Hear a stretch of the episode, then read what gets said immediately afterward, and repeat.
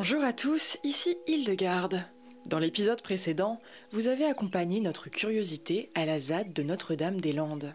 Après ce reportage sur l'autosuffisance alimentaire, je vous propose à présent d'aborder une autre forme d'autonomie, l'indépendance énergétique. Data center écologique, transport dénué d'émissions, objets recyclables à foison. Les low-tech ou basses technologies sont sur toutes les lèvres quand il s'agit d'imaginer un futur empli d'énergie résiliente. Il faut dire qu'elles ont de quoi séduire avec leurs perspectives de consommation décroissante, applicables à tous les champs de la vie, du jardin à la cuisine en passant par l'architecture et la musique. Et visiter un éco-village, c'est justement s'imprégner d'une énergie particulière, propre au lieu et aux âmes qui l'habitent.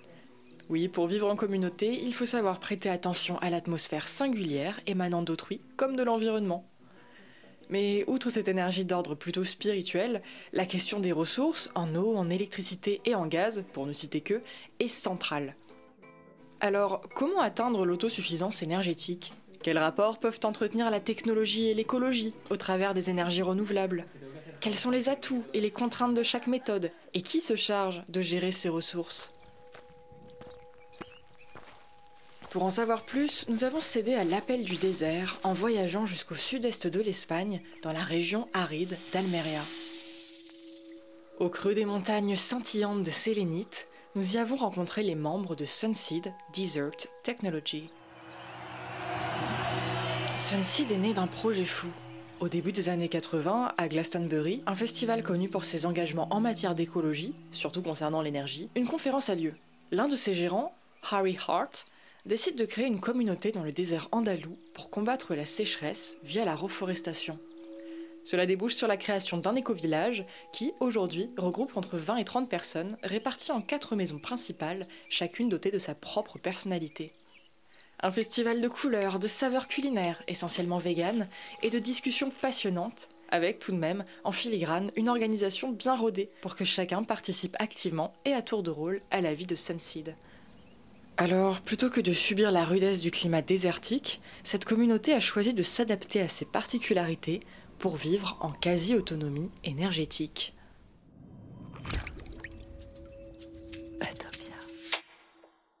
Et au cœur de cette organisation, les low-tech sont omniprésentes.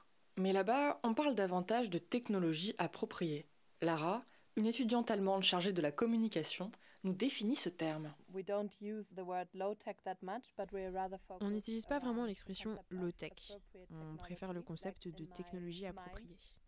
Pour moi, la technologie appropriée, ça signifie se concentrer sur ce qui est disponible autour de soi et essayer d'utiliser la technologie la plus cohérente avec l'endroit qui t'entoure. C'est chercher à faire le meilleur usage des ressources déjà disponibles. Depuis la création de la communauté, il y a 35 ans, Sunseed a recours à l'énergie solaire pour s'alimenter en électricité et en eau chaude. Cette inventivité énergétique, on la repère dès notre arrivée, avec la machine à laver à pédales, un mécanisme insolite trônant entre l'une des maisons et la salle de bain commune, couverte de mosaïques bigarrées. Mais ce n'est pas le seul témoignage du savoir-faire de Sunseed. Quetzal, un ingénieur d'origine italienne, spécialisé en énergie renouvelable, est coordinateur du département technique. Un sourire en coin, sous un chapeau en toile qui le protège du soleil, il nous emmène sur les toits de Sunseed, une terrasse peuplée de panneaux scintillants.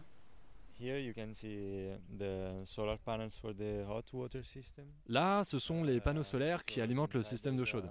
Les serpentins que vous apercevez à l'intérieur, ce sont des tuyaux où de l'eau distillée entre et circule. Euh, cette eau, elle se réchauffe à l'intérieur du panneau solaire, puis s'écoule dans un réservoir dont elle réchauffe à son tour le contenu. Ce contenu, on l'utilise ensuite pour les douches, la cuisine et tout ce qui requiert de l'eau chaude en général. La communauté s'appuie donc sur trois séries de panneaux solaires indépendants, produisant au maximum 3,5 kW par heure au total, servant à l'alimentation de la communauté en électricité. Mais que se passe-t-il quand le soleil vient à manquer durant les saisons froides? Eh bien, en hiver, il arrive parfois que quelqu'un se retrouve avec une douche d'eau froide, en particulier quand le temps est couvert. Mais bon, euh, ça fait partie du jeu. La perspective d'une douche froide ne constitue toutefois pas le seul inconvénient des panneaux solaires. Leur origine et leur composition posent également question. Alors, les panneaux solaires sont fabriqués à partir de silicium, un minéral extrait du sol. Il y a aussi des couches de plastique avec du verre et de l'aluminium. Ce sont les matériaux de base. C'est de là que proviennent les critiques concernant l'énergie solaire, puisqu'elle pose la question de l'extraction de ces matériaux et de leur recyclage. Pendant environ six mois de l'année, le climat permet à la communauté d'utiliser un cuiseur solaire et ainsi de se passer de la cuisine au gaz. D'un geste souple de la main, Quetzal me présente une coupole aux allures lunaires, au centre duquel trône un curieux réceptacle. Ça, c'est un cuiseur solaire. Cette coupole sphérique, elle permet de concentrer la chaleur en un point central, où on place une casserole ou directement de la nourriture. Pour que le cuiseur marche, on doit constamment réorienter sa coupole en fonction du soleil, puisque ces rayons doivent arriver perpendiculairement à son centre. En complément de ce cuiseur, un autre dispositif, de four solaire cette fois-ci, permet d'obtenir une chaleur plus diffuse, capable de cuire des aliments à 70 degrés environ. En bref, c'est une boîte très bien isolée. Il y a un panneau de verre sur le dessus pour laisser entrer les rayons du soleil et ses côtés sont tapissés de feuilles d'aluminium. Ainsi, les rayons du soleil se retrouvent piégés à l'intérieur. En fait, c'est un vrai petit sauna, un, sauna solaire comme on l'appelle. À côté du four solaire, deux dispositifs aux formes insolites. L'un, avec sa forme oblongue et inclinée, surmontée d'une plaquette de verre, évoque presque un flipper.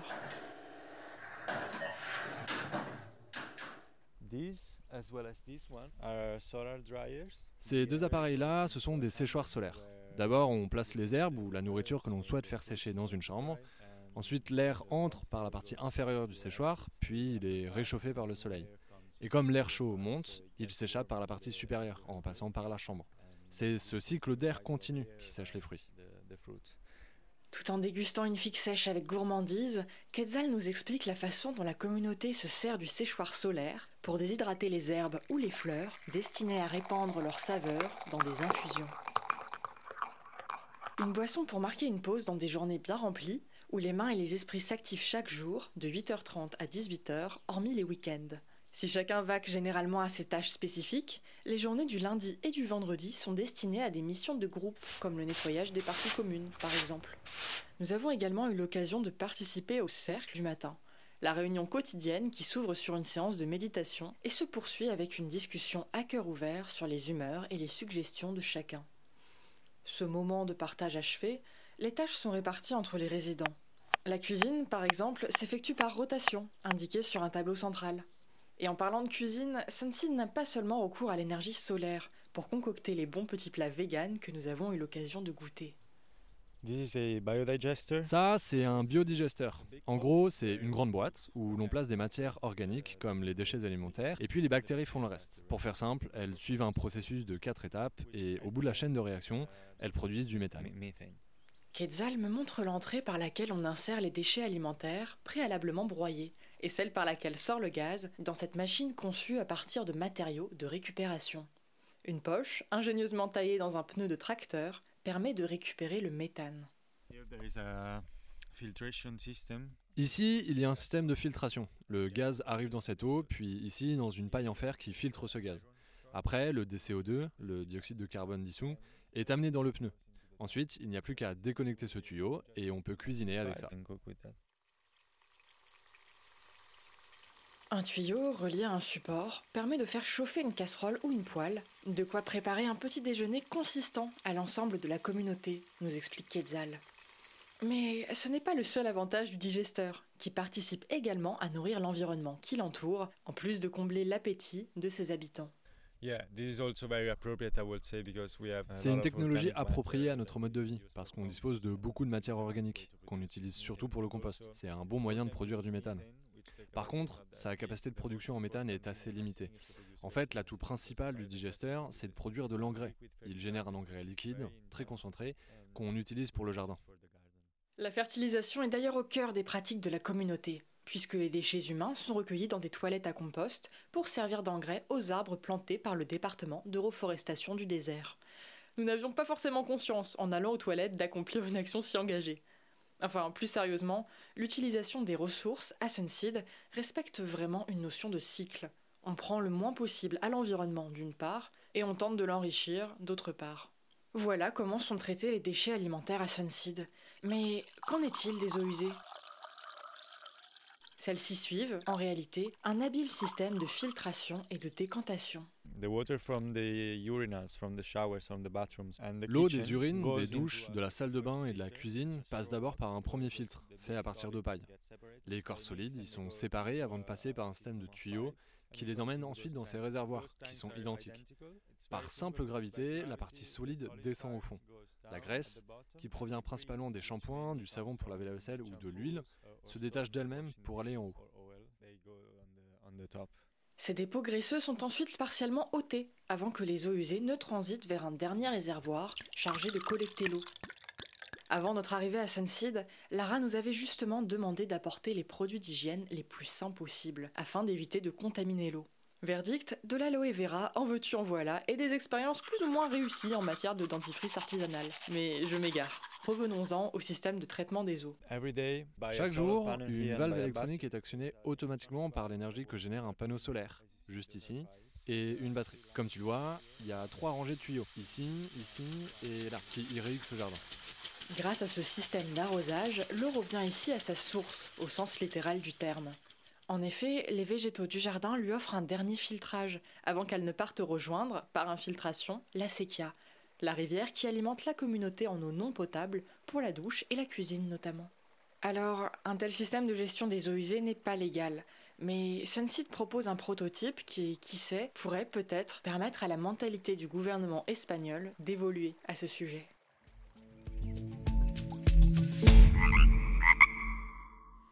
Voilà pour le système permettant à Sunseed d'approcher l'autonomie en électricité et en eau. Deux ressources fondamentales pour faire fonctionner la communauté. Mais il existe aussi d'autres types de ressources qui nous sont également devenues indispensables. C'est peut-être cette ressource qui vous permet actuellement de suivre nos utopies sonores. J'ai nommé la ressource numérique. Durant notre séjour à Sunseed, nous avons eu accès à une connexion Wi-Fi dans les espaces de vie, mais ne pouvions recharger nos appareils électroniques que durant une tranche horaire précise entre 11 et 16 heures. Puisque la communauté repose sur l'énergie solaire, on l'utilise logiquement au moment où elle est la plus abondante. En tout cas, ce lien entre digital et énergie renouvelable soulève une autre question cruciale dans la gestion des ressources, celle de la sobriété numérique. Et pour cause, si on se le représente souvent comme immatériel, le numérique représente pourtant 4% des émissions mondiales de gaz à effet de serre. Un chiffre appelé à doubler d'ici 2025 selon un rapport du think tank The Shift Project. Il y a de l'orage dans le cloud et une urgence à agir. Vite. Alors, on s'est posé la question. Comment utiliser le numérique de façon responsable pour accéder à une forme de sobriété? Quels sont les obstacles? Mais surtout, existe-t-il des alternatives éthiques, durables et inventives aux grandes entreprises qui dominent le net? Pour en savoir plus, nous avons interviewé Frédéric Urbain, le fondateur de Framasoft, une association qui a en commun avec Sunseed l'utilisation d'une technologie douce, prônant un mode de consommation à la fois responsable et indépendant. Alors Frédéric, durant notre reportage, nous avons évoqué la question de l'énergie à l'échelle d'une communauté de personnes physiques. Pourtant, une communauté, ça peut aussi exister en ligne. Mais alors, est-ce qu'on peut parler du web comme d'une énergie ou, a fortiori, d'une ressource? Alors Internet est une ressource, mais Internet est mieux que ça. Internet est un commun. Au sens où, euh, où l'eau potable est un commun, l'air qu'on respire est un commun, c'est-à-dire des, choses qui appartiennent à l'humanité tout entière et qu'il faut préserver parce qu'au début d'Internet, on parlait, on parlait du village global, on disait les, les distances vont être abolies, etc. Et, et je crois que c'est ça l'important, c'est le côté local des choses.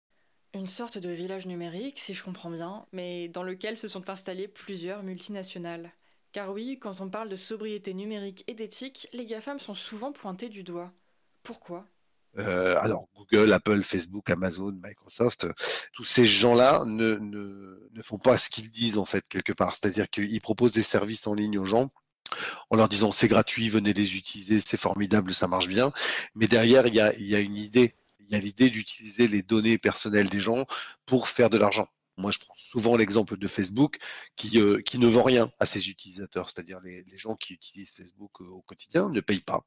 Euh, le service est complètement gratuit, sauf que bah, ce ne sont pas les clients de Facebook, ce sont euh, la matière première de Facebook. C'est-à-dire qu'ils vont fournir innocemment euh, tout un tas de données et pas seulement les données évidentes, c'est-à-dire que évidemment Facebook voit vos photos, évidemment Facebook voit avec qui vous êtes amis, mais Facebook voit aussi ce qu'on appelle les métadonnées c'est-à-dire les, regroupements, euh, ah, les, trucs que vous lisez le plus, les choses que, que, vous regardez, les endroits où vous allez, enfin toutes les choses que auxquelles vous ne pensez pas, en fait, euh, vous naturellement. Facebook et tous les autres hein, euh, les utilisent. Donc en fait, si je comprends bien, le problème majeur des GAFAM, c'est l'éthique concernant la protection des données. Mais quel rapport avec l'écologie ou la sobriété numérique? Évidemment, les, les, les, GAFAM ont des gros data centers qui bouffent euh, une quantité d'électricité colossale parce qu'ils doivent être refroidis. Évidemment, quand vous avez un compte Gmail et que vous envoyez un mail à votre voisin qui habite à, 30 km de chez vous, le mail va faire 8000 km dans un sens pour aller en Californie, puis revenir, euh, ou, en Irlande. Évidemment, ça, ça, va, ça va consommer une, une quantité d'énergie importante. Enfin, ça va pas être de l'énergie décarbonée la plupart du temps. Donc évidemment, c'est un vrai problème l'écologie. Enfin, je sais pas si vous avez vu passer ce scandale d'Amazon qui, quand les clients retournaient des objets, les objets n'étaient pas remis en rayon, mais ils étaient détruits parce que ça coûtait moins cher à Amazon. C'est une chose certaine que le, cette volonté de, de, capitalisme à outrance va avoir des conséquences écologiques. Donc, je pense que le, la recherche de sobriété par rapport aux GAFAM, c'est plutôt de se rendre compte de l'influence qu'ils ont sur nous, sur le fait de nous faire consommer à outrance. C'est plutôt mhm. ça la question de la sobriété, c'est plutôt là qu'il faut la chercher. Et donc, c'est quoi l'objectif de Framasoft pour pallier ce problème d'éthique des GAFAM? Ce que nous avons choisi, c'est d'outiller les acteurs du changement, les associations, les, les, gens, les syndicats par exemple, qui ont besoin d'outils pour travailler outils numériques qui savent pas forcément ni s'en servir ni lesquels choisir. La plupart du temps, ces gens-là se retrouvent entre les mains des GAFAM parce que bah ils prennent ce qui est disponible et ce qu'on leur euh, conseille. Et donc euh, vous vous retrouvez avec des grosses associations euh, très motivées pour changer le monde euh, qui se retrouvent à utiliser des boîtes mail Google, euh, des, des, groupes Facebook, euh, des, des, événements Facebook, des pages Facebook, du matériel avec du Microsoft dedans, etc. Et donc nous, on est là pour leur expliquer bah, qu'il faut regarder, il faut regarder tout ça de près et que le, se, se, fier aux GAFAM pour, pour changer le monde, c'est peut-être pas la meilleure façon de faire. Et concrètement, ces outils numériques dont vous parlez, vous les diffusez au travers de campagnes telles que Contributopia ou Dégooglisons Internet, c'est ça? Alors oui, déjà pendant Dégooglisons Internet, nous avons proposé une quarantaine de services euh, sur Internet qui étaient euh, des alternatives aux services des GAFAM. C'est-à-dire qu'on a on a proposé un agenda pour remplacer Google Agenda, du stockage pour remplacer Google Drive, des services pour travailler en ligne. On a, on a trouvé des solutions à tout ça. Enfin, on a des alternatives à Facebook, à Twitter. On a tout. On a tout ce qu'il faut. On, s'est rendu compte qu'avec des logiciels libres, on pouvait faire tout, mais ça ne suffit pas. C'est pas en proposant des services en ligne comme les autres qu'on va euh, euh, résoudre le, problème complètement. On va résoudre le problème de l'éthique déjà, c'est-à-dire que les, services sont basés sur des logiciels libres, euh, sont proposés par une association qui a une certaine éthique, c'est-à-dire nous. Mais on s'est rendu compte que ça suffisait pas du tout à dégoogliser le monde entre guillemets, euh, parce que bah, c'est pas le c'est pas le cœur du, du, sujet. Si tout le monde part de chez Google pour venir chez Framasoft, bah, l'objectif n'est pas atteint. Donc du coup, on, on, est passé à quelque chose de, de différent, c'est-à-dire que nous avons en effet euh, nous avons lancé le, collectif des hébergeurs alternatifs. Euh, alors, collectif des hébergeurs alternatifs, transparents, ouverts, neutres et solidaires, ce qui donne chaton, hein, chaton.org. et donc, on a, on a aujourd'hui 98 hébergeurs, alors que ce soit des particuliers, que ce soit des associations, que ce soit des petites entreprises, réparties un peu partout en Europe, on va dire, qui, qui sont là pour proposer des services aux gens. Alors, soit à la famille, soit au grand public, soit à leurs adhérents, euh, soit euh, moyennant une cotisation, enfin voilà. Et l'idée, c'est de revenir au web tel qu'il doit être, c'est-à-dire décentralisé. Le principe, c'est donc de diviser pour protéger, mais en quoi ces outils participent-ils à la sobriété numérique? Les chatons, on les appelle les AMAP du numérique, c'est-à-dire que ce, sont des locaux. Euh, l'idée, c'est de choisir, quand vous voulez faire héberger vos données par un chaton, c'est d'en choisir un qui est près de chez vous. Et là, pour le coup, l'objectif de sobriété, il y est, parce que vous ne pas, vous faites pas héberger vos données en Californie ou en Irlande ou, euh, ou à l'autre bout de la planète. Donc là, oui, il y a un, objectif de sobriété qui, est atteint. Mais, mais, de toute façon, ça reste des produits numériques, ça reste des serveurs qui tournent, ça reste, voilà, ça consomme de l'électricité, euh, ça doit être refroidi, il y a de la clim, enfin voilà. C'est après, on peut avoir des, des, des, des solutions de sobriété qui euh, qui nécessite de, faire son deuil d'un fonctionnement auquel on a été habitué. C'est-à-dire que vous pouvez très bien avoir un serveur qui est éteint la nuit, pourquoi pas? Vos mails, vous les aurez le lendemain matin. Est-ce que ça va, est-ce que ça va être grave? Peut-être pas. Donc, on peut, imaginer ce genre de choses. Mais on est encore dans cette dans ce fonctionnement où ça doit marcher 24 heures sur 24. Mais, mais par exemple, il y a, une il y a une expérience qui est en cours avec des, des serveurs low-tech qui fonctionnent à l'énergie solaire. Donc la nuit, ben, il n'y en a pas, ça marche pas. En, termes de sobriété, on a aussi des serveurs qui tournent sur des toutes petites machines, les fameux Raspberry Pi, vous savez, ces mini, micro euh, ou nano même ordinateurs, c'est des trucs qui sont gros comme une boîte d'allumettes. Et ça peut faire tourner un serveur de mail, par exemple. Ça consomme euh, trois fois rien, c'est beaucoup moins gourmand qu'un gros serveur, et puis ça, ça fait le job. On l'a dit, nos pratiques numériques sont extrêmement gourmandes en énergie. Et d'après l'association Negawatt, la situation n'est pas prête de s'arranger. La consommation électrique du digital augmentera de plus de 10% par an dans les 15 années à venir. Alors, quelles alternatives existent concrètement pour tendre vers un numérique plus responsable? Alors, bah, un numérique plus responsable, en effet, ce sont, peut-être des, pratiques plus responsables, en fait. Par exemple, le streaming. Est-ce que c'est euh, vertueux de regarder un film en 4K euh, à partir de son canapé tous les soirs, voire même de se, de se manger une série euh, dans le week-end? Est-ce que c'est vertueux ça bah, Non, ça l'est pas. Le streaming, je crois que c'est 60 ou 70% de l'internet. C'est colossal. Tous les gens qui regardent des, vidéos sur YouTube ou des machins, est-ce que est-ce qu'on a besoin qu'elles soient en, qualité, supérieure? Est-ce que et donc si les gens devaient payer le, vrai prix que coûte Internet, je pense que ça freinerait quand même pas mal d'usages. Après, en effet, ce serait une atteinte au sentiment de liberté parce qu'on les a habitués à pas payer.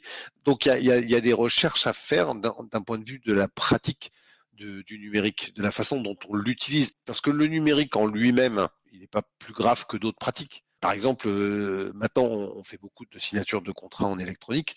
Ben, autrefois, vous aviez des gens qui prenaient l'avion euh, Paris-New York euh, pour aller signer un contrat dans le hall de l'aéroport et repartir dans l'autre sens une heure après.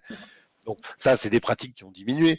c'est des choses comme ça on s'envoie des documents toute la journée par mail, par serveur interposé, par tout ça. Avant, vous aviez des coursiers qui cavalaient en, scooter euh, d'un point à l'autre des grandes villes pour aller donner des documents. Ça, ça, s'est arrêté, voyez? Enfin voilà, c'est des pratiques qui sont en train d'évoluer. Le numérique, il, a sa part de, de dégâts, si j'ose dire, en termes de sobriété numérique, mais il a aussi apporté des solutions.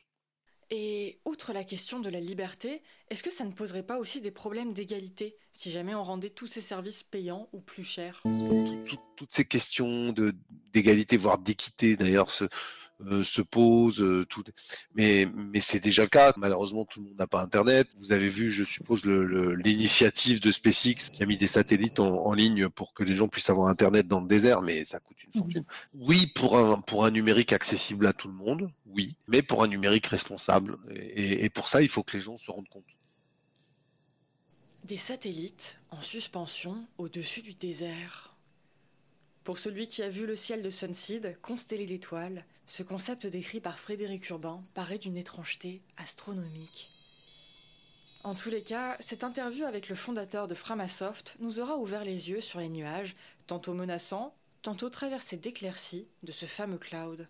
Des nuages que le soleil de Sunseed a en partie dissipés pendant notre séjour, placé sous le signe de la déconnexion.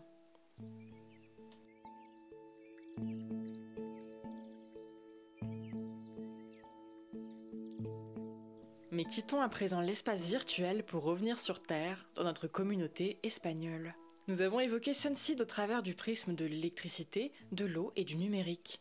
Pourtant, il manque encore une ressource essentielle à notre liste, peut-être la plus importante, la ressource humaine. Car oui, s'il y a bien une énergie sans laquelle la communauté ne fonctionnerait pas, c'est évidemment celle des personnes qui la composent.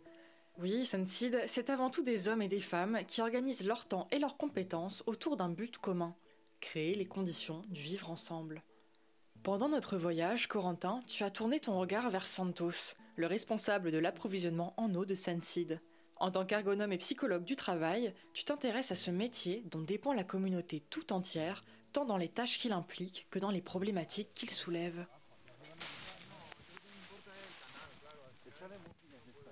Ce que vous venez d'entendre, c'est le nettoyage de la Sequia, la rivière locale qui alimente la communauté en eau. De bon matin, nous avons retroussé nos manches pour aider ses membres à ôter les débris du cours d'eau. Un travail initié par Santos, coordinateur de maintenance, notamment chargé de prendre soin de la rivière.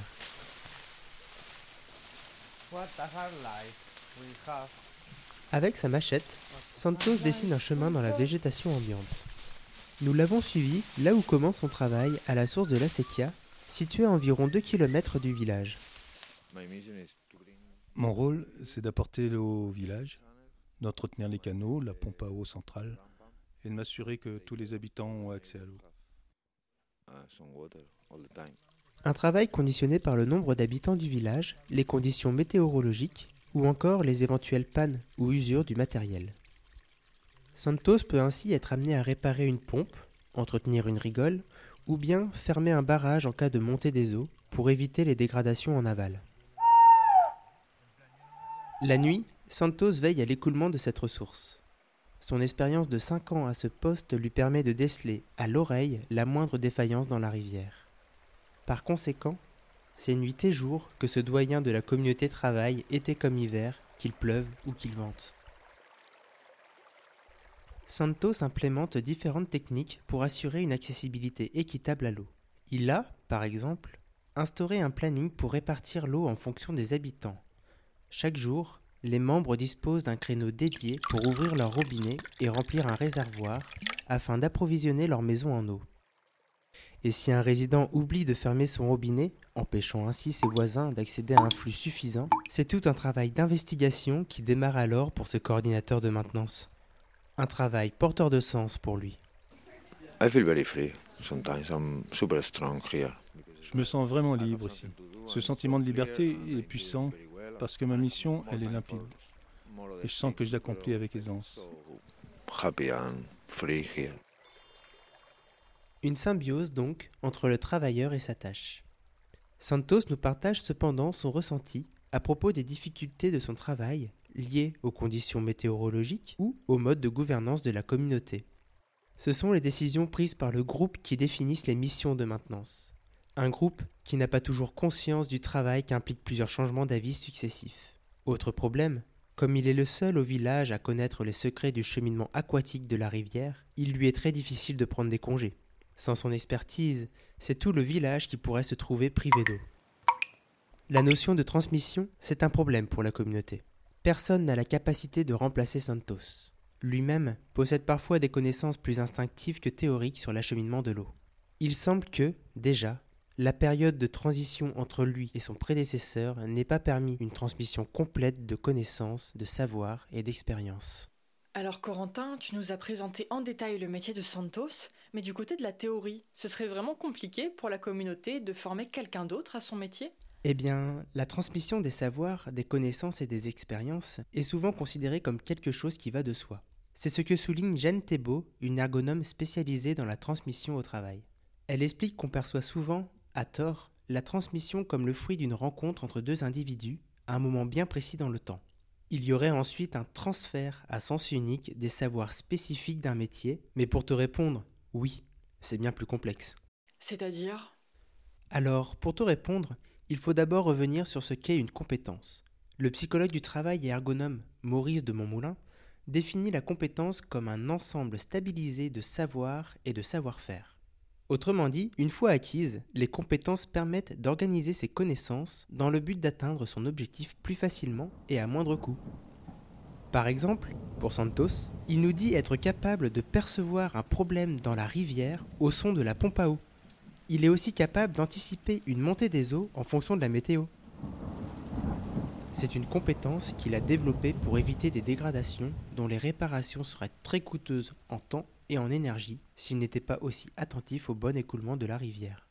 Ok, mais comment est-ce qu'on passe d'une connaissance à une compétence, Corentin? Alors, le psychologue du développement, Jean Piaget, a montré dans ses études que lors de l'apprentissage par l'expérience, en gros, quand on apprend sur le terrain, on développe des savoir-faire, et ça, avant même d'être capable d'expliquer la façon dont on agit. Enfant, par exemple, on parvient à compter jusqu'à 10, mais on n'est pas capable d'expliquer comment on s'y prend. C'est pareil pour les études et la formation. On y apprend la théorie d'un métier et, une fois sur le terrain, on apprend à agencer, utiliser, manipuler ces savoirs théoriques pour organiser notre activité. Une fois ce niveau d'abstraction atteint, c'est là qu'on peut parler de compétences. C'est pourquoi transmettre des compétences, ça prend du temps. L'apprenant doit acquérir des connaissances, puis des savoir-faire, et ensuite apprendre à les adapter à son activité spécifique, l'acheminement de l'eau pour Santos et la gestion des énergies pour Quetzal. Sachant cela, on voit bien que placer deux individus dans un même espace-temps, ça ne suffit pas pour transmettre un métier, d'autant plus que l'activité peut varier d'une journée ou d'une saison à l'autre, suivant les professions. On voit donc, à Sunseed et dans nos sociétés, l'importance d'une bonne transmission des compétences et surtout que cela se prépare en amont. Mais alors, est-ce que Sunseed a des pistes pour résoudre ce problème de transmission? Eh bien oui, c'est justement pour pallier ce type de problème structurel que Sunseed amorce une période de transition. Santos, effectivement, incarne le seul membre de la communauté présent depuis 5 ans, car les séjours des autres se comptent généralement en mois.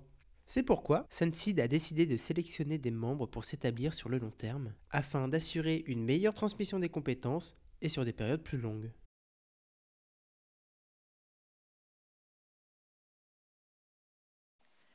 L'analyse de Corentin illustre donc toute la problématique de l'autonomie énergétique. Elle requiert des connaissances et une expertise particulière, si spécifique qu'elle ne tient parfois qu'à un fil. Nous allons maintenant explorer une dernière ressource, elle, abstraite et inépuisable, celle de l'imagination. Un voyage auquel nous convie Rémi, notre créateur aimant à mêler sons, sens et songes. Si Rémi s'est occupé de toute la logistique de notre podcast, c'est à un autre type de voyage qu'il vous invite aujourd'hui. L'équipe d'Utopia a eu la chance de pouvoir participer à un cercle de méditation à Sunseed. Rossé, l'un des coordinateurs de la communauté, nous a invités à un voyage hors du temps. Sous un dôme de toile, entouré de nature, nous avons ouvert la porte à d'autres horizons. J'ai souhaité vous partager cette atmosphère unique au travers d'une expérience inspirée de ce moment. Si vous n'êtes pas en train de conduire, de gravir l'Everest ou de braquer une banque, je vous invite à fermer les yeux et à vous laisser guider par le son de ma voix. Inspirez profondément. Vous vous trouvez dans une pièce parfaitement blanche, immaculée de toute sensation. Immergez-vous dedans. Prenez corps, prenez place, expirez. Dans cette pièce, vous distinguez trois portes différentes.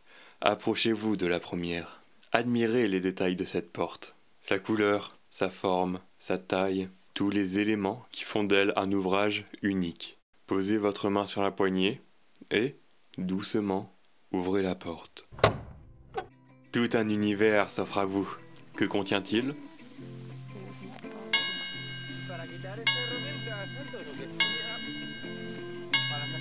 Quel paysage vous berce. Quel climat vous enrobe.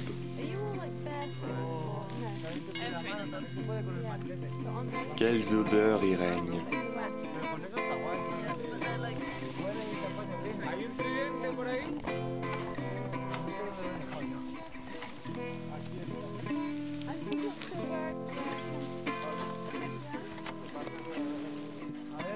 Reprenez le chemin vers la sortie et, lentement, refermez la porte.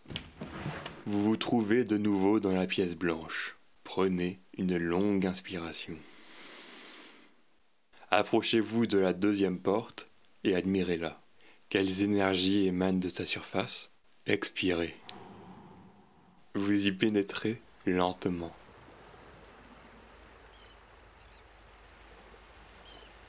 Que voyez-vous?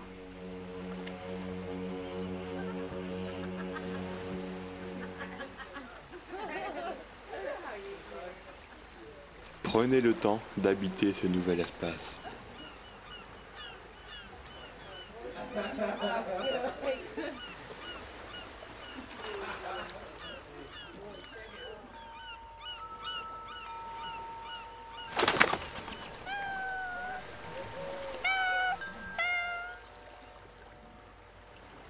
À votre rythme, rejoignez la salle d'une blancheur inaltérée. puis fermez la porte. Observez maintenant la dernière porte avec attention. De quel matériau est-elle faite? Touchez-la, sentez sa texture.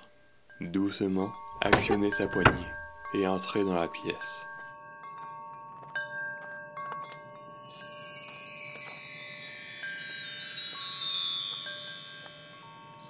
Quels émerveillements allez-vous entrevoir?